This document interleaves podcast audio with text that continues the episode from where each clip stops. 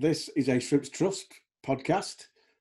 All news and all views expressed in the podcast are those of the contributors, not necessarily those of Morecambe Football Club. Yeah, yeah, yeah, yeah. I believe me. Blessing in the land is Morecambe FC.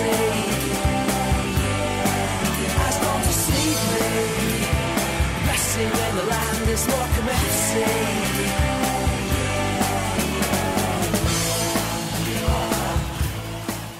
Thanks for joining us once again here on the Shrimp Net. You know the format by now. Um, there's one idiot from the trust in yours truly. Uh, there's another, uh, the voice of reason from the trust is Joel, who is with us tonight. Uh, we always have one in the know person from the boardroom, and uh, tonight it's the return of Sir Roderick of Taylor. Welcome along, Rod. You're welcome, David. Uh, and our special guest from the club, uh, shedding some light on what has become a strange but specialist position at all EFL, EFL clubs. I can't even speak. Um, it's welcome along to our new video analyst, Harry Taylor. Harry, thanks for joining us. Thank you for having me. Not a problem. So we'll start as we always do with a review of the games that have gone. I'll take my glasses off because I don't need to read anything now. Um, I'll come to Joel first. Accrington Stanley. Uh, last Saturday, uh, yet again, another game that lived up to the billing, Joel. Uh, a bit of a contentious sending off, but uh, two all, two all, and a red card by half time. It was all happening, wasn't it? Yeah, I mean that, that that first half really was quite something. I think it, it was very open, and I don't think that was too surprising. You know, you look at the team that Accrington have kind of been; they, they are quite attacking, but also a little bit ropey in defence, and you know that that that you know came to the fore. And obviously, we scored a couple of good goals. Obviously, we we conceded a couple that that weren't, probably weren't so good. Obviously, I know Gibson had the most uncharacteristic 25 minutes, I think, and it's something I'm, it's something I'm kind of comfortable mentioning about him because he usually is so unbelievably consistent and solid. It was just so out of character, but the way he bounced back in the second half and on Tuesday night has been fantastic, and obviously really does show the kind of character and, and the player he is. But uh, yeah, it was just crazy, and then and then the red card. I think I think John Coleman even admitted this. It was a bit soft, and it probably ruined the game a little bit because it was it was really good fun. It might not have been very good for the heart, especially the hearts of either manager, but it was really exciting. Uh, and then when that sending off happens, obviously we have to kind of play in a certain way. We have to be a bit tighter and a bit maybe a bit more conservative at times. But saying that, obviously, Stephen Robinson goes four three two, quite aggressive still as aggressive as you can be with, with 10 men. And, and while we go a goal behind, I thought we marshaled the game really well and they didn't have loads of chances. I didn't, Kyle Letheren didn't really have loads of amazing saves to make. And then, you know, we get, I think, our reward for a lot of hard work in that half, which was Toons forcing an error from their player, dodgy, God knows what he was doing, and, you know, Cole's in. And Cole at the minute, you, you, know, I just feel so confident whenever he gets the ball in, anywhere near goal. Well, it doesn't have to be near goal, does it? I know he has this on Tuesday. He doesn't even have to be inside the area.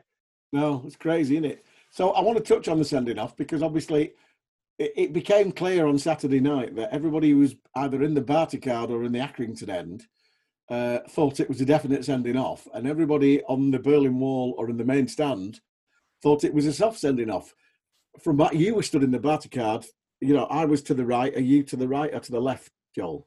Oh, I, I was in the right and Lord stand. Oh, you're in the right and Lord. Yeah, I'm in there. But okay, so you're in the right and Lord, and, yeah. everybody in the Bartycard just stood there and went, "Well, that's red," because he was two-footed and he was off the floor. And everybody at the Accrington end was like, I spoke to a couple of Aki lads after, and they were like, "Yeah, we thought it was a red," but because it looked like it. And that's you have to bear in mind the ref was looking from the same angle. So to him, it looks like he's two footed and off the floor. But when you see it on the TV from the side, didn't look anything like it, did it? No, and you know, from from my angle, I, I saw two feet kind of go in, but it didn't look like a very aggressive challenge at all. And then when I see it from the, the TV angle from behind, it, it really doesn't look like a sending off. And obviously, when the highlights went on Quest later, the, the, the pundits there really didn't think it was a sending off either and you know that that's from and the angle that they've had is that TV angle angle from kind of behind the incident. So you know it's one of those contentious ones. I, I kind of the way I kind of think of it is you know how in the Premier League, if uh, with, with with how VAR works in the Premier League, if like there's a there's a there's a borderline decision, it doesn't overturn it either way. Like Yeah. I think if it hadn't been a sending off and say there was VAR involved, I don't think they would have overturned it to one, and, and vice versa. It was just quite borderline, I think, really. Well, I think the input put the well. I mean, since then, obviously, we decided not to appeal it, so that's fair enough. It's one of those things. Um, so I'll come to you, Harry. You're the video analyst. What did you think of the sending off?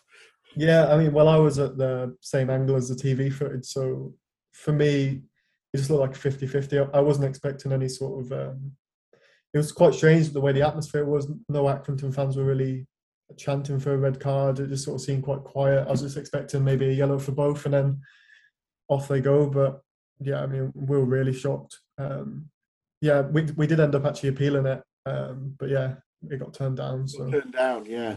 Which uh, the well, the person that I spoke to at the club said, "Yeah, we'll we'll try appealing it, but we're not. We don't think anything will happen because they back the refs, which they do." But there you go, Rod. What was your thoughts? I thought it was very harsh, David. Um, at the time, I wasn't absolutely sure, but you know, looking at it again, and, and we had a discussion after the game about it. I think the, the comments from uh, Ian Holloway and, and the Quest team um, made us look at it again and put the appeal in. I, I feel, looking back on it, and you, you watch it through, that the- ref went for for his pocket for a yellow, and and he actually he did give the Akilad a yellow, and I thought he was going to give two yellows. Uh, it did, from memory, did consult with the linesman or the assistant referee, as we call them these days, and um, whether that swayed his decision. But I thought it was a really harsh, a really harsh red. And you know, the Aki players, you know, there wasn't, there was a little bit going on, but it wasn't over the top. I didn't feel. No, and I have to say, it, you know, there has been. It's something that I picked up on earlier in the season, and in fact, there is there is now a preponderance yet again of five and six players surrounding the ref, trying to influence his decision. Uh, and I and I, I posted on the forum this week that I think it, we should be returning to a sort of rugby union, rugby league style, where it's the only the captain can go anywhere near the referee and speak to him because I just think I think they can influence it. And credit to Aki, there were only a couple of people doing it. But it, it didn't happen immediately, David, did it? No, it didn't. didn't, it No. didn't happen immediately. That's, that's the point I'm making. It, No, you know, there's a bit of a delay there, and then then it was there. Yeah, that's true. But I mean, in the end, everybody, everybody you've got to be happy with the point, haven't you, Joel? No, very happy. You know, to kind of. Uh, so I think especially after the way kind of we had a few games last season that were kind of, you know, sent sent uh, turned against us really by by a red card and sometimes quite a dubious red card. It was nice that on this occasion we, we were able to hold out, and we, and we- I think we did it in quite a positive way. Obviously, with that kind of four three two, we had Jonah Ayunga coming on, causing a bit of you know just getting up there and getting in their faces a bit. And you know, it, it, overall, I thought it was you know really really impressive performance because, like I said, you know, I don't think Accrington had a ton of really good chances, and then for Cole to get that goal in the last ten minutes, you know, sends us all home happy. Well, I, it, from my point of view, I thought justice was done uh, because um, there was there was there was uh, Coley's post match where he was saying that uh, Cole Stockton was fouling Michael Nottingham all the time, and I'm like, I actually did raise my eyebrows at that. I went, I know you're one sided, Coley, and I know, but I was like, you know, Michael Nottingham was trying to turn Cole inside out, wasn't he? So. Uh, I, I I just posted on that one. I said I think that was uh, uh, six or one and a half a dozen of the other, to be honest. And the great thing about Cole is, and um, I'm going to mention my missus here, Sally, because Sally Sally said on Tuesday night she went, doesn't matter who kicks him, doesn't matter how many times. And like the other night, he got, got completely shirt taken off his back, and, and we got a corner when it should have been a penalty. And Sally just said, he never gets riled. He just shuts up and gets on with it. And that's the fantastic thing about Cole. Nobody can wind him up, isn't it? He's very, he's a very honest lad, isn't he? A very honest player. And, and maybe he could buy a, a free kick or a penalty or two, but he just gets on with his job. So, uh, and, and what a, what an amazing start to the season he's had. Absolutely fabulous. Oh, a- a- absolutely. And I, while we're talking about Cole, um, it's an interesting stat that obviously that's come out tonight, which uh, somebody some somebody has uh, has beaten us to it. I'm surprised you haven't got that one, Joel. To be honest, but we've scored more goals from open play than any other team in all four divisions, 14, which is fantastic. But the one thing I wanted to mention tonight was how many of Cole's goals have been in the six yard box? Because I think there's only one. And that was the tap in against Shrewsbury. Everything else has been at least 12 yards out, if not 20 yards out. Every time he shoots, it seems to be going in. It's fantastic. And and, Like- and you know, like the Ipswich game, David. You know, winning the ball and, and taking it on, and he- he scored some special goals, hasn't he? He has, and that that prompts the question that while we're on it, obviously, it, there's uh, when it's in the Daily Mirror and uh, and all the sports pages saying he's the top scorer in Europe. Um, this is basically, you know, I, I, I'm going to throw it out there. Sheffield United, 1.5 million January. There you go. Because that's, you know, somebody like that is going to be looking at him thinking, well, he's the man, isn't he? He's the man. If you look David, David, David, calm down. But if- if you think if you think Max Watters, Max Watters went for a million from Crawley to Cardiff, then uh, Cole's a division higher. So there you go. That's all. But what, what but what's Cole Stockton worth to us right now is worth a ton of goals. Um, he's enjoying his football. He likes to be where he is. Let's just um, let's just settle it and let him get on with his job. Oh yeah, that's right. Yeah, I'm not getting ahead of myself. I'm just it's all the press that are just saying, oh, you know, and it's just like, oh, calm. You don't you don't believe you don't believe what you're reading in the papers, David. I don't believe that for a minute. No, I, I can't read. So uh, there you go. Right, Lincoln. Uh, Lincoln on Tuesday night. Lincoln arrived, obviously, playoffs last season, lost a couple of players, but signed quite a few, uh, and particularly a couple of good lads, one on loan from City. Uh, they already had uh, Adelakun, who uh, proved in the first 15 minutes that he's got a clean pair of heels. I think I think uh, he showed he showed Gibbo down the right hand side and left him for dead, but then Gibbo played him really really well, and after that he didn't really do much. But they they arrived um, for me. Um, as you anybody read Shrimps online, he does an absolutely fantastic uh, preview of the game. But the person that he got to do it from Lincoln was probably the most one-eyed person I've ever read. Oh, we're brilliant. We score goals, and there's absolutely no chance you'll. And we should be beating teams like Morecambe. And it's like, Love it, love it. Exactly. And I thought all you got to do is show that guy, show that guy's speech to the team, and and that's exactly what happened, Joel, wasn't it? We were just that was our to, for me that was our most complete performance because we looked like we were starting to gel. Yeah, I think that there was some for me that the the real positives from that performance and probably that uh and the little trio in front of the defence with uh, Toombs, uh, O'Connor and Wootton. I thought O'Connor had his best game for us. I think he's been really good for us since he signed. And last night he was particularly uh, not last night, a couple of nights ago he was particularly good. Obviously Wootton has that under hit back pass, but aside from that, he was pretty damn solid and gets his goal.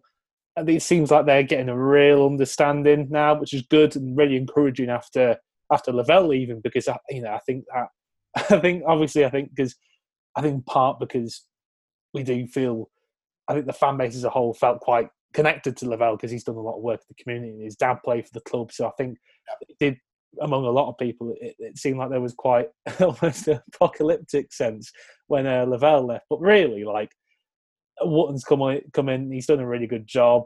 Uh, Toombs did some great stuff in, in, in midfield, covered so much ground. I don't know how he does it at his age. You know, I just it's just amazing.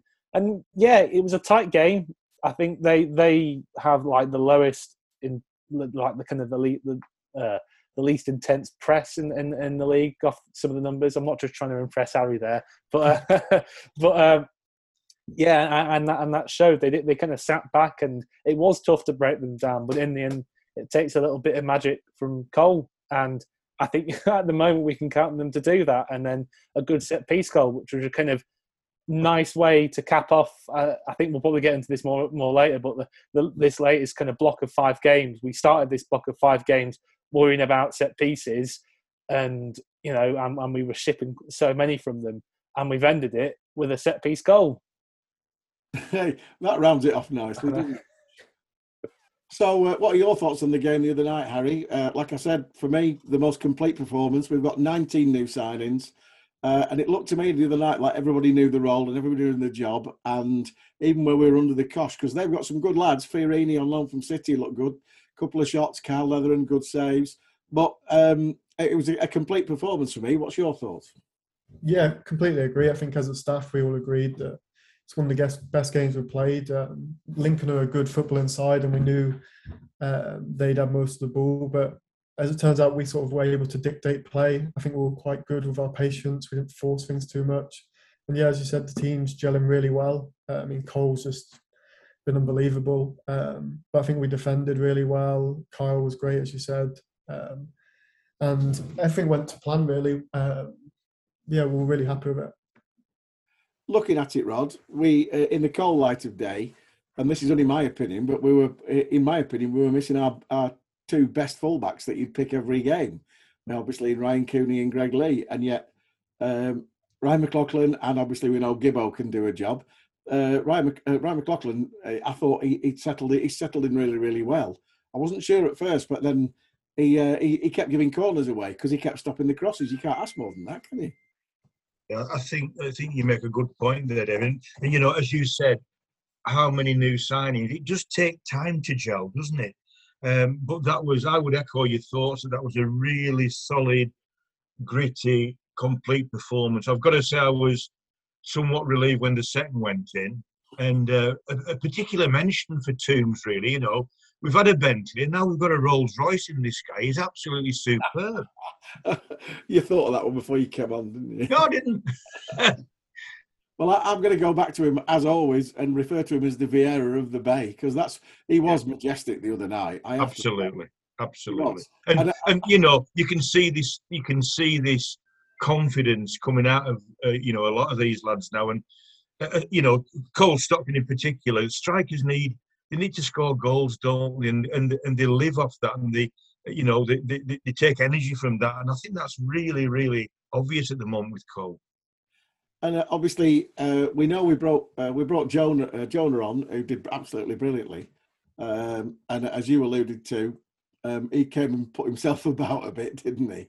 Uh, on the Accrington game and the Lincoln game, uh, and I thought it was quite telling that Michael Appleton's post match was like Morecambe are a big side, and I'm like, are we? are we a big side? our fullbacks are midgets, you know, but no. But um, I thought it was funny that he, he thought us of a big side, and he wasn't I don't think he was expecting us to play quite as much football as we did, to be honest. What do you reckon, Joel? No, yeah, I think I, I mean, we're definitely a smaller side than last season. Uh, yeah. I don't feel that this side don't feel that big compared to some of the players we had in last season. But you know, I think obviously in that last 15 minutes we chuck on Delaney who wins the header for that set piece. But before, I, you know, O'Connor and Wootton are the biggest for centre backs at this kind of level. They're not they're not they're not massive. Uh, you know, Cole's you know physical, but he's not really really giant. So like, yeah, I think at the end of the day, like this, it's League One. You know, there is going to be an element of physicality to to to a lot of how how teams play. It's it's not just us. You know, at some ends of the scale, you've got kind of Gillingham who are kind of even more kind of reliant on that physicality. But I think you know, I think we marry the two things quite nicely. Really, I think you know we you do see us play some nice stuff, and we can go go at teams like that. And I, you know, I think what's come out in these last few games is us playing through the wingers a little bit more and, and, and being looking quite good through that. But then also, if we need to, we can hit it long to Stockton, and you can you know you can hold the ball up like he does so well. So you know we've got a few different ways of kind of breaking teams down, whether that's that's more physical or more kind of play on the deck. It is a good one because of all the teams we've played, and, obviously having seen all of the games, the, the the side that I think we're uh, probably most akin to, both size wise and athleticism wise, is Rotherham. Because I was impressed with Rotherham because they were all quick, they were all big, they were all quick, they all got stuck in. And I think that's the way that Stephen wants to play. He wants to be physical, but he also wants to play a bit. But um, so it seems to be working. So basically, two games. Uh, the crew game last week, two wins and a draw. Um, as you were saying, Joel, uh, the, the, the the second of the five group of five comes to an end, and it's been pretty positive. Yeah, really positive. I think you know, I think I think it was six points for for survival, seven points in mid-table, and eight points for around the kind of playoffs, and, and we've had seven points in those first two blocks, so seven points each on those first two blocks. So you know, mid-table. I think realistically, I think that was my kind of upper hopes, and so far we're kind of pulling that off. True enough, and and uh, as we were talking in the Barty card the other night, we've got that many people to come back from injuries and suspension. Uh, that and we're going to need them. We are going to need them as pitches get heavier and the weather gets worse. there's going to be more strains, pulls, more yellow cards for silly tackles, etc., etc. So we're going to need everybody to gel. But um, obviously, that's for another day. Right, I'll come to you now, uh, Harry. Thanks for joining us. Um, as I said in your uh, in your intro, um, a, a, video analyst. If you'd said ten years ago, Morecambe, FC is going to have a video analyst, we, we would have been thinking, why? What's he sat at home watching vid- what video nasties for? You know. But um, so, it, it, was this a, was this a job that you, you obviously you trained for it, you got it, but was it something that you were at school and thought I want to do that, or how did this come about? Yeah, well, well to be honest, I mean, I, I, would have always wanted to be a footballer. I was just never had the ability to to be one. Um, and then, yeah, at school, always had an interest in football and didn't really know what I wanted to do when I left school. So went to a few uni open days uh, and decided to go into sports science just because of I was into sport. Uh, didn't really have a specific career path I was going to look down to go into. And then I went to Liverpool John Moores University, um, and in my second year, I got a placement at Tranmere Rovers Football Club um, to work in their academy as a, an analyst. Um, and even then, going into that, I wasn't really sure if that was what I wanted to go into. I was obviously aware of the role, but um, had no real sort of like direction in where I wanted to go. And just that experience has convinced me that this is sort of like the career path I'd like to go down. Um, absolutely loved it there, and they had a really good setup. Um, their head of academy was great with me, um, and then they actually ended up having a restructuring of their academy, which meant um, that he lost his job, and I basically ended up taking over as the head of academy, um, and also helping out with the first team there. Um, and it was a really interesting period because they were in the National League when I joined, and then the two seasons was there, both got promotions at Wembley. Um, beat Newport in extra time, which was uh, familiar. Yeah, so that was a yeah. I've had two good days against Newport. Um, but no, yeah, um, like just really enjoyed my time there. And then from Tranmere, I ended up getting a job at a company called Football Radar, who they own Notts County Football Club uh, and do the recruitment for them. So I was doing some work with them, uh, helping Notts County recruit, um, and then from there the the job at Morecambe came up, and then yeah, went for that, and then luckily Derek put me on, and it's been so great. It's interesting that you went you went from Tranmere to Football Radar because, um, and this is something that we've touched upon in past episodes, in the fact that um, there are lots of people willing to work in football for peanuts.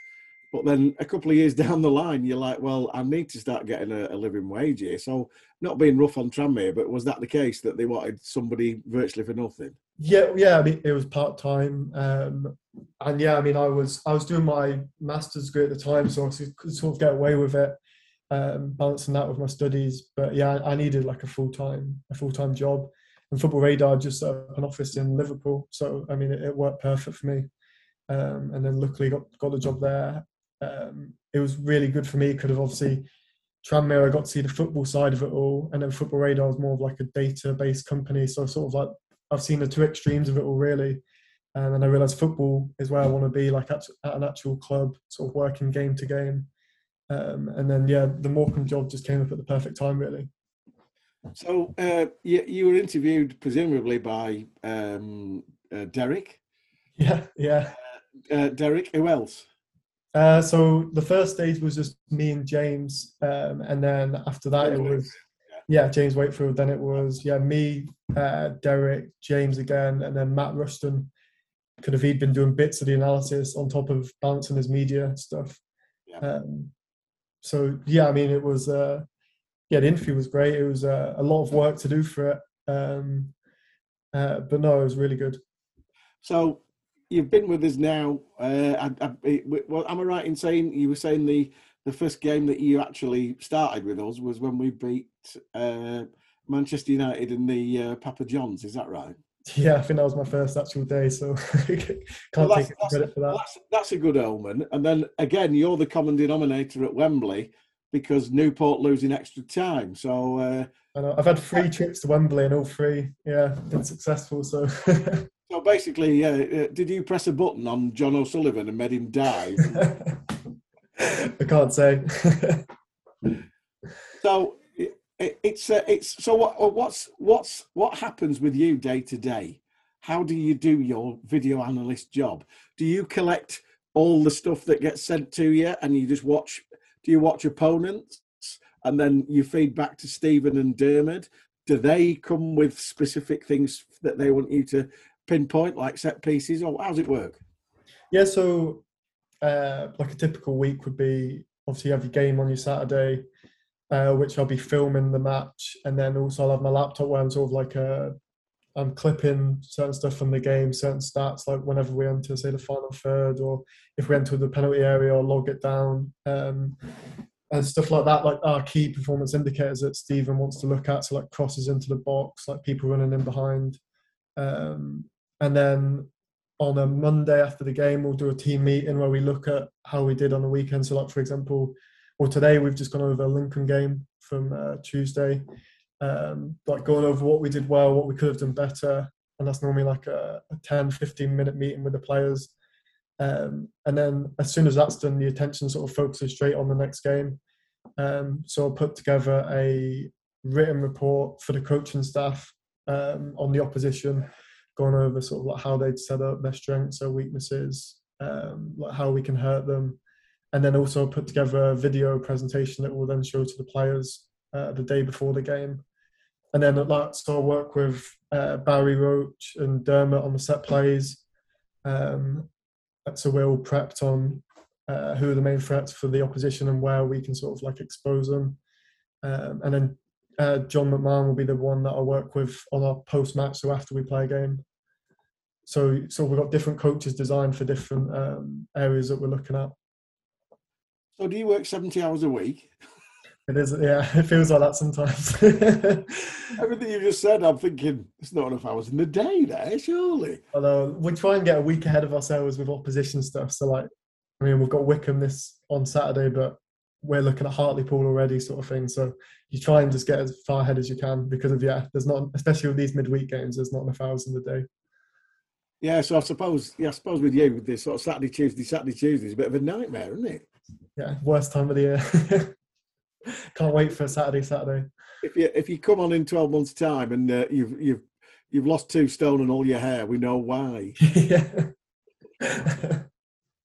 so um, ha- I'm going to hand you over to Joel now.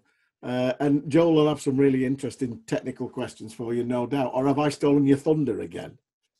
Dude, I quite like some of the questions you're asking, but I'll uh, I'll throw some I'll, I'll, throw a few more in there just for the uh, see what happens. But yeah, so kind of first of going, obviously you were speaking about uh, the opposition analysis you do. H- how many games, how, how much footage do you tend to watch of an opposition in, in the lead up to playing them? So it tends to be we look to watch three games, two two to three games, but I mean usually like we don't always say we'll watch it like all the way through. You might just watch like 60 minutes of one game, or like you might just then watch 30 minutes of one, 45 of the other. Um, and we try and pick games uh, where they're playing against a team similar to ourselves. Say, so say if we're playing against a um, a team that play a back three and they've played against other teams that play a back three, we might not watch that because we're going to go for back four. Um, but yeah, it tends to be about three games, um, and then yeah, from those three games you're watching, you're then trying to get it down to about three, four minutes of video to show to the players. So think that's the toughest part. Yeah, so is that kind of taking all that action in and then condensing it down into presentations? Because obviously, like like like you say, you need to deliver that kind of information to the players in kind of bite-sized chunks, don't you? Yeah, that's the main thing. I mean, it's easy to sort of like get an idea of how a team plays, but it's how do you show that best? And yeah, I mean, you don't want to give the players like ten minutes worth of clips before a game; it's just too much. So um, the longer I've been doing it, like the longer I've been an analyst, the more I've realised like the short used to be like used to do six minute videos. Now they're four minutes. Like now we try and get them down to like three minutes max. And set plays, we'll just do like a one minute video on them, just so it's really condensed, really good information for the players. So t- talking to the players, do you ever have like much one on one kind of working with them, or or is it all stuff you kind of feed into report to the manager and then they go one on one with the players? At the moment, it's more team based in terms of like so all the players we give them all their their game clips after the match, so they're all out so they can go watch them back on their phones, on laptops, or whatever. Um, don't tend to give the players stats or anything just because of stats can be misleading. Um, So we just stick with the game clips, and then yeah, it doesn't tend to be one-on-one stuff. It more be like if we're realizing certain trends as a coaching staff. Like for example, we knew from the last block of five games we weren't putting crosses into the box, so then we'll do a meeting with the wingers and we'll show them clips of where like opportunities where they could have put the ball in, but maybe they turned and passed back. Um, so we'll more do like specific unit work, whether that's like with the back four, the midfielders, the forwards, um, rather than individual stuff. So, so obviously you you spoke about the crossing thing. I think that's something that Stevens. I think I can't remember if it was on here he mentioned it or if it was on the uh, Oz. on the radio in both. Oh, there we go. Actually tying up the uh, the podcast continuity there. You won't hear that anywhere else. I know, exactly, exactly. But uh, yeah, so when it comes to work, working with the manager and those kind of game plans, does he come to you with briefs, or is it more you kind of being creative in your own right and, and finding things that the manager might not necessarily see himself? Uh, So with this one, it was more Stephen just gave me the freedom to. So he, he told me when he came in, like he likes to work in blocks of five, um, and sort of like he told me the benchmarks on what points we needed and whatnot. Um, but previously, working under Derek, we used to work in uh, blocks of eleven games. So for him, I used to always put together like a ten-page report on how we'd done from those previous uh, block of games. Um, and then I hadn't really spoken through it with Stephen, but ended up just the first block of five games giving him a report on uh, our sort of like key performance indicators, how well we'd done, areas that could have done better. Um, and then from that, yeah, he just he I left him to sort of like read the information, take it on, and then he came back to me saying uh, we'd have a discussion about it, and then we we're like, okay, look, we need to improve on this. How let's go look at the footage and check if that backs it up, um, and then we'll put a video together for the players. Um, but now we've sort of done it once. We we already know like what sort of uh, things we're going to be looking at going forward. So like it was easy now. We've looked at the crosses. We knew they weren't great, so we're going to continue to monitor that. And this last block of five games, we'll put more crosses in. And as you've seen from the goals we've scored, a lot of them came from crosses. So it's nice to see it come together. So just, I- I, know you might not be able to answer this one. Is there anything in particular that you're highlighting and working on, or is that a bit, uh, bit top secret? No, I mean, it's a lot of the similar stuff. There's nothing. Um,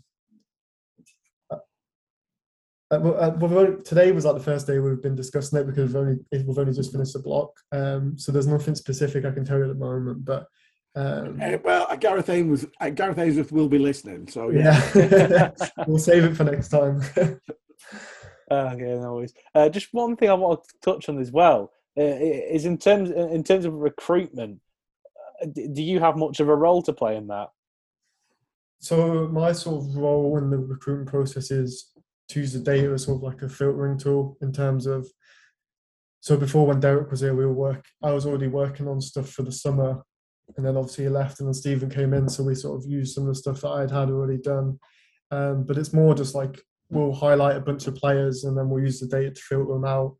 So instead of giving them a list of 100 names, you give a list of 10 names per se, and then we'll look at the footage in detail. Um, but for me, it would just be say I'll just get told we need to find a this sort of position, this sort of profile of player. Then you look at the data and you you bring up a short list, um, and then the rest of the coaching staff will sort of explore that a lot further. So yeah, I'm, I'm basically just acting as a filtering tool at the moment. Yeah, so that they give you characteristics X, Y, and Z from a player. You go out and find turn the massive long list into a short list with ten, and then, like you say, Yeah. then they go through it fully on their own. Yeah, I, like I'll just present like some stats with them, and then we'll get the video off Wyscout, and we'll just put, yeah, we'll just go through it as a staff. Um, I think that's the best process because I mean, I don't think I'd ever sign a player just based on stats because there's always a story behind it. Um, like some people, some players might have great stats, but that's because they only come on for the last ten minutes when the game's like a basketball match. So you need to take into context. Um, and Stephen's really good at understanding like the data and what's good and what's not. So yeah, it's been really good. It's uh, it, it- it's. I'm glad you said that because that with the questions that Joel's asked, and I, I noticed he raised his eyebrows when when you said you can't take stats as everything, and, and Joel's eyebrows went huh? like that because he's Joel. absolutely right. It's all about context. You can't just ever take it on its own. It's, you've got to put it into context. Yeah, that's right. And so, really, what it's doing, you- you're you're doing the, if you like, you're sort of you're doing a filtering process, aren't you? You're taking that and digging a little bit deeper and finding out, okay, this person's got really good stats. So it's it's not quite Moneyball. It's not quite hmm. Moneyball because the simple fact is you can probably do that with baseball stats, but you can't with football because there's too many variables. Because baseball is you're either a, a pitcher, a catcher, or a, a batter. Whereas football, you've got 22 different positions, all doing different things. So I think it's a good point you make that because I was just about to ask you because obviously you can't take the stats as everything because if you did, you'd end up with with people with great stats and probably half a decent team. Yeah, yeah, yeah, hundred percent. I think you've got to understand that quite quickly when getting into role. Kind of one, you won't get the uh, respect of the coaching staff if you just if you're sort of they're saying a player's not great, and then you're like, no, no, no, he's great. He's got great stats. You've got to sort of understand why players are like they are. Um, and it's not just like the stats when you're looking at recruitment, it's like injury history, stuff like that. There's always a reason behind things. And, and, and it's interesting because obviously, um, I, having spoken to Stephen and Dermot, they're interested in the person. They're yep. very interested in the person themselves. What are they like? Will they fit in? Will they fit in with the squad? And Stephen mentioned when he was on that they look for people who are what are they like in the dressing room? Are they are they somebody who if he's not being picked, he starts sniping and stuff like that? And that's that's something else you've got to consider, isn't it? Yeah, hundred percent. I think that's the one of the things we've done really well. If you look at the squad this year, I mean, nineteen new players, and there's already that team spirit. Um, I mean, we had the same last year, like it was a really great team spirit, and we've done it again this year. So, um, yeah, I think I think that's a really important thing to look into, and that's where uh, the gaffer's contacts come in great because he's able to ring people up and find out what they're actually like as a person. Kind of, yeah, you can't get that off the stats. I suppose that's how they. Sorry, that's how they tie in, isn't it? Because you give them that shorter list, so instead of having to ring around about twenty players or whatever, he only has to ring around about five or six to really kind of dig down on that, doesn't he? Yeah, yeah, yeah, exactly. I mean, that's the thing. Like the data's just got to be used as a time saving tool, really, because of like you said, there's not enough hours in the day to get all the work done. So any sort of shortcuts you can make is better.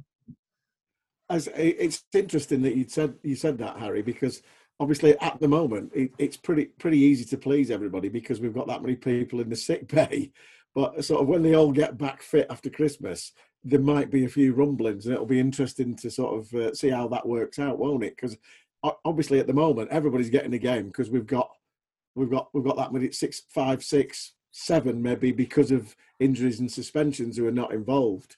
But obviously that can change, can't it?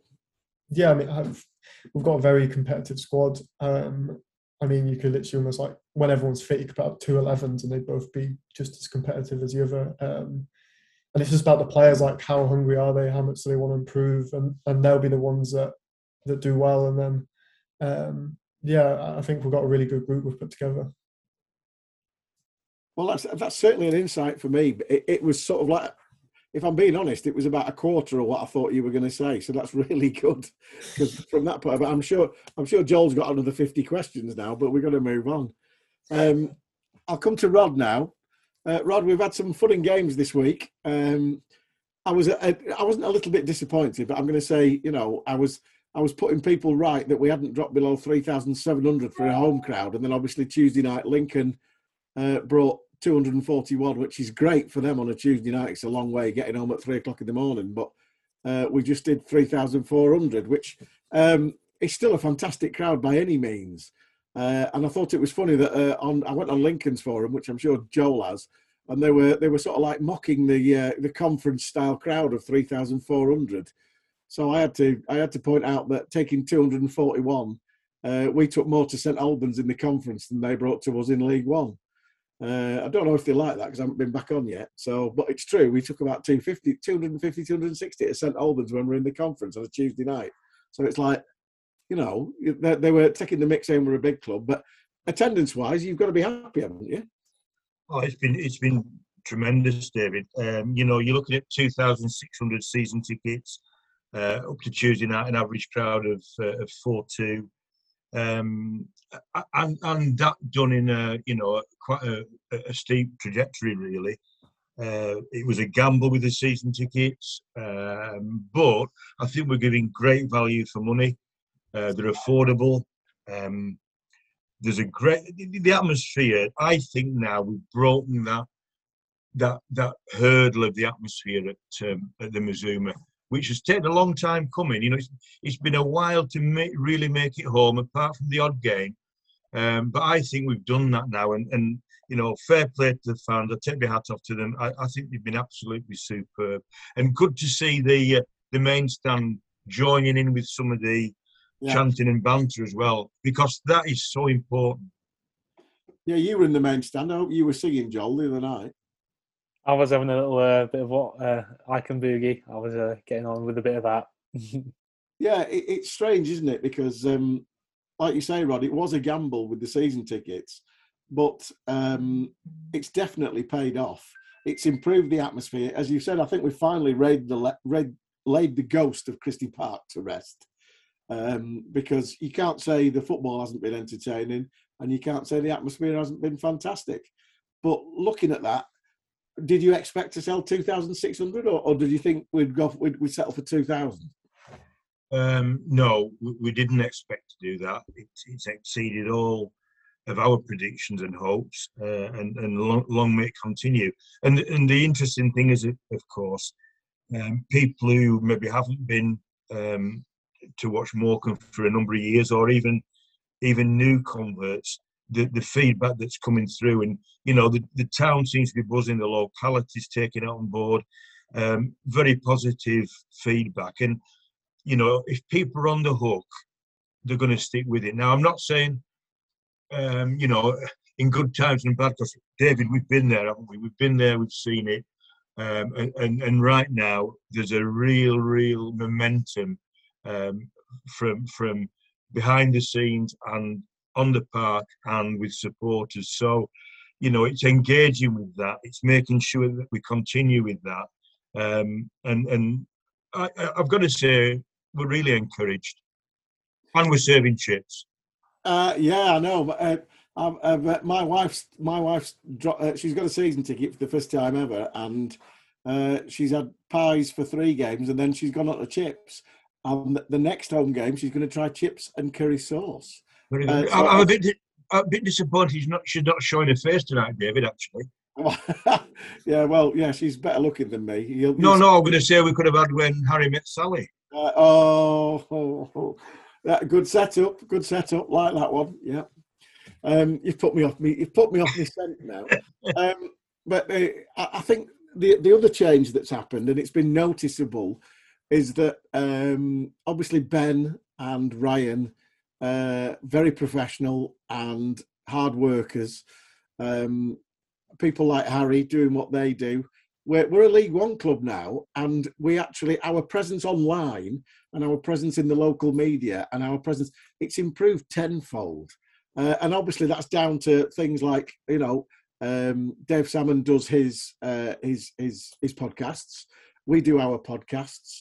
Uh, the club uh, very kindly uh, uh, in our podcast, which is fantastic. But uh, but they're putting out so much stuff on Facebook, etc., etc. Nobody can say they're not informed anymore, and that leads me nicely to the hoo-ha about we've had about coaches going to Wycombe this week because obviously Charlie at the boardwalk was putting him on, got his fingers burnt at Crewe because people let him down and a coach let him down, and it cost him money, and there was a, a massive backlash uh, this week, and I can understand why because people are, are, are, now trying to buy in and go to away games, and that's where you and the and the directors, you know, I'm giving you a chance to shine here, Rod, because as usual, you saw this problem and you've tried to put it right. Well, you know, there's a responsibility there as well, David. You know, travel that the club puts on official travel has to um, has to subscribe to the laws of the land, and so that's very simple.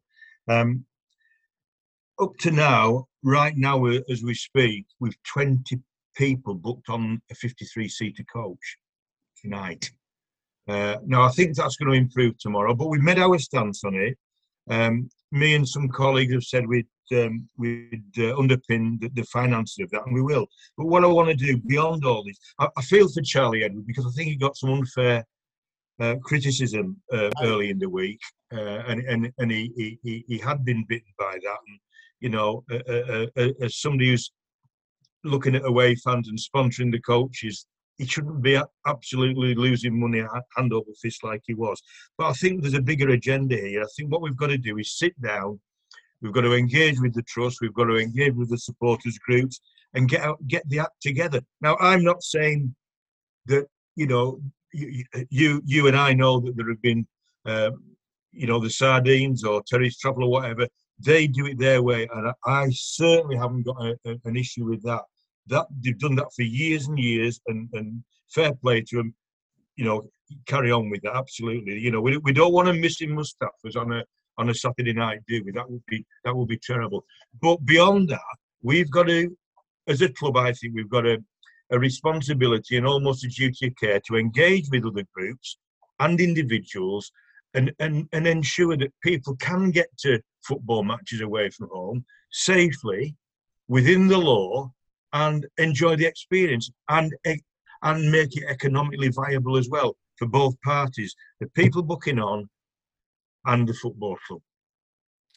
I agree with you completely. Um, i think partly partly the issue and and i think that the, the clever thing you've done is said that there will be somebody stewarding the coaches yep. or, the coach, which I think that needs to be done because obviously the situation. Uh, I'm aware that you know uh, Charlie, as you said, he got his fingers burnt, but um, you know he was he was there sometimes and sometimes he wasn't to run it, and therein lies the problem. If there's you know if there's nobody there actually supervising, things can get out of hand, and I've seen it myself. Uh, and like you know, we've got a lot of enthusiastic young lads uh, and they are boisterous and they do want to drink and what have you. And like somebody quite cleverly said on Facebook, that's fine. You know, the coach sets off an hour earlier. You can go for a pint, a couple of pints before the games. That's the way it works. But we have to adhere to the laws of the land, as you said, don't we? You can, David, you, you cannot carry alcohol on a coach going to a sporting event, and you and you cannot drink it. You know, it's very clear. Legislation's there. Um, there's no doubt about it. I'm going to travel on the coach on, on Saturday morning. I can't get I can't get on the team coach tomorrow because I've other things to do. So I'm going to travel on the coach. Eddie Wellbrick's going to travel on the coach, and maybe another colleague as well. So we want we want to share that experience. We want to make it right, and I think that is really important. But we also want to give fans an opportunity to get to these away games, to get to the grounds, to give the lads the support, which is the be all and end all for me. That's what it's all about. It's not about you know, Rod Taylor, Charlie Appleyard, Graham Howse. It's not about that. It's about those fans getting that experience, going to the games and supporting the boys on the park. Amen to that, man. I, I hope. Um, well, this this is this will be out by sort of well, probably late tomorrow morning, Joel. This will be out. Yeah, it'll be out Thursday, hopefully. If you if you listen to this and you fancy going to Adams Park, you can still book on till about is it three o'clock, Rod? Three o'clock, yeah, yeah and and you can buy your ticket down there on the day. So yeah, although our tickets are off sale now, you can buy it on the day. It's not an issue at all. So that that that ties it up nicely with our our last point of discussion uh, on this podcast, which is obviously the game at Adams Park on Saturday. Gareth Ainsworth, longest service man, longest serving manager, he's got a particular way of playing, Joel, uh, and he's stuck to his guns over the years, and, it, and it's worked for him, hasn't it? Yeah, no, you, you know you see the the success they've had. Obviously, initially going up from uh, League Two, and then all, all the way into the Championship, which you know, and you know they weren't too far. I mean, they they were relegated by a few a couple of points in the end, but considering I think many people had them down for kind of you know finishing rock bottom and miles away from anything. So I think they only got relegated by like something like two or three points. So you know they did quite well overall and you know they've started this season pretty well. I think you know they, they will be roundabout up there. So yeah, I think Stephen Robinson said that said it already in an interview this week. It probably is going to be one of our toughest games of the season. But you know, I think we've improved since uh, playing the likes of Rotherham earlier this season, who were comfortably the best team I think we've played. And you know, I think you know, hopefully those improvements will help us put in a good performance on, on Saturday uh, Harry, you've been watching the videos. Um, they do have a particular way of playing, and it hasn't really changed much over the years. So we we probably do know what to expect, don't we? Yeah, yeah, we know it's going to be a really tough game. We know they can be quite direct, and um, I mean they've mixed sort of a back three and a back four, so we think they'll go over back three, but um, I don't think they're as good as Rotherham from what I've seen. But I mean, they, yeah, like Joel said, they're going to be right up there in the season. But I mean, we're we're positive. We've got seven points from last nine. Um, we're going to be full of confidence, um, and hopefully we can get a good result. And coming to you, Rod, are you going to put your steward's uniform on on the coach? Can't discuss it, David. um, I mean, look, looking at looking at the Superhero's outfit then. look, looking at the last five games, we we both played two two losses each, two wins each, and a draw each. So, I mean, that's quite a, a, you know a nice a nice um, precursor to the game, isn't it? There's a lot to be play, a lot to play for. Hey, and you and I were down at Adams Park many many years ago in the FA Trophy, of course. So you know, um, and, and that was adventure then, David. For goodness' sake. I could uh, I could tell you a fantastic story about Andy Green, but I can't. I, well, I know the story. Um, but, but but listen, listen. The grass isn't always greener. Oh yeah, true enough. Very So- true. Can I just finish on one thing, David? Um, as you know, we put um, a Goodbye Little Old Morecambe um, document out a few months ago. That wasn't just words. That's a work in progress. And um, and Charlie and, and, and James have updated that. So we are looking at the future now. We are working on this all the time. It's a it is a work in progress. It's a working document. There's a hell of a lot going into it, and you know, from where we were, you know, getting Ben on board. I mean, getting Ben on board has has has eased my life so much. I can't tell you how much. Um, and he's he's committed. He's he's he's got great ideas. We've started three new staff within um, the stadium this week. Uh, there's a lot going on, a lot that we can't project immediately, but we will do. And I think people will see the changes, as you rightly said, just projecting, you know, onto the social media um, uh, platforms. That's been a real positive. And you know, when, when Matt, it's not a criticism of Matt, when Matt was there, he was doing two jobs, two massive jobs. So to split that, you know, Harry's concentrating on the uh, on the analysis side, and then we've got um, we, we- we've we've got uh, Ryan and come on, I call him Harry. I've got Harry in my head now, uh, and uh, you know, do, doing what we need to do to get the message out there, and that's that is so important. Matt's his name. That is, that is so important I because wondered if you meant Matt. I didn't want to say. yeah, no, I didn't mean Matt. But I, coming out of Gillingham, I was pulling his leg and I called him Harry. And I've been calling him Harry ever since. And now I've got to think what I'm really saying on it, just to wind him up. Well, Um, I would I would say that it's all right. Joel will edit it out, but he won't. no, No, I'm, I'm not bothered. It's absolutely, you know me, David, it's absolutely fine. But I- I'm just trying to get the point across that there are things happening all the time, massively, on the catering side, on the hospitality side. Um, you know, getting a roof behind that uh, Barticard terrace, it is happening, it will happen. Just taking a little bit longer than we thought now, but it will happen. A lot of good things going on. It, it's a good job it will happen because I'm stood there and I don't want to get wet. and uh, I shall give you after last last week's uh, revelation from Charlie that he wants mushy peas, not processed peas. Uh, that didn't change. I like processed peas. I don't care. But I will I will get my wife to give you a critique of the uh, of the uh, the chi- chips and uh, curry sauce at the uh, at the next time I see you. No problem. No problem at all. So thank you to Rod, Chief Executive, uh, Harry. Uh, now, uh, strange this, isn't it? Strange this. Rod Taylor, Harry Taylor. Mm. Nepotism rules, chaps. No, Well, we've got we've got we've got Graham Howse and Oliver House, haven't we? Uh, oh yeah, true. Yeah, yeah, true. This is what you've got look, look to look forward to, Harry. Losing your hair and going. down. Listen, uh, thank you very much. Uh, uh, David, David, David, and also through the gates, we've nearly got a full house. Yeah. bum. Yes, true enough. Yeah, Sheffield Wednesday. Happy days. So that's it. Thank you for listening or watching. Um, it's been another eventful um, edition. I hope you've enjoyed it. We'll be back next week to give you a critique of the 3 0 win at Wycombe when we need Harry back on to tell us where we went right. Uh, and obviously, Joel will have some important questions for a guest who Charlie likes to keep secret till the last minute. So this has been uh, Shrimp's Trust, the Shrimp Net. I hope you've enjoyed it. Join us again next week.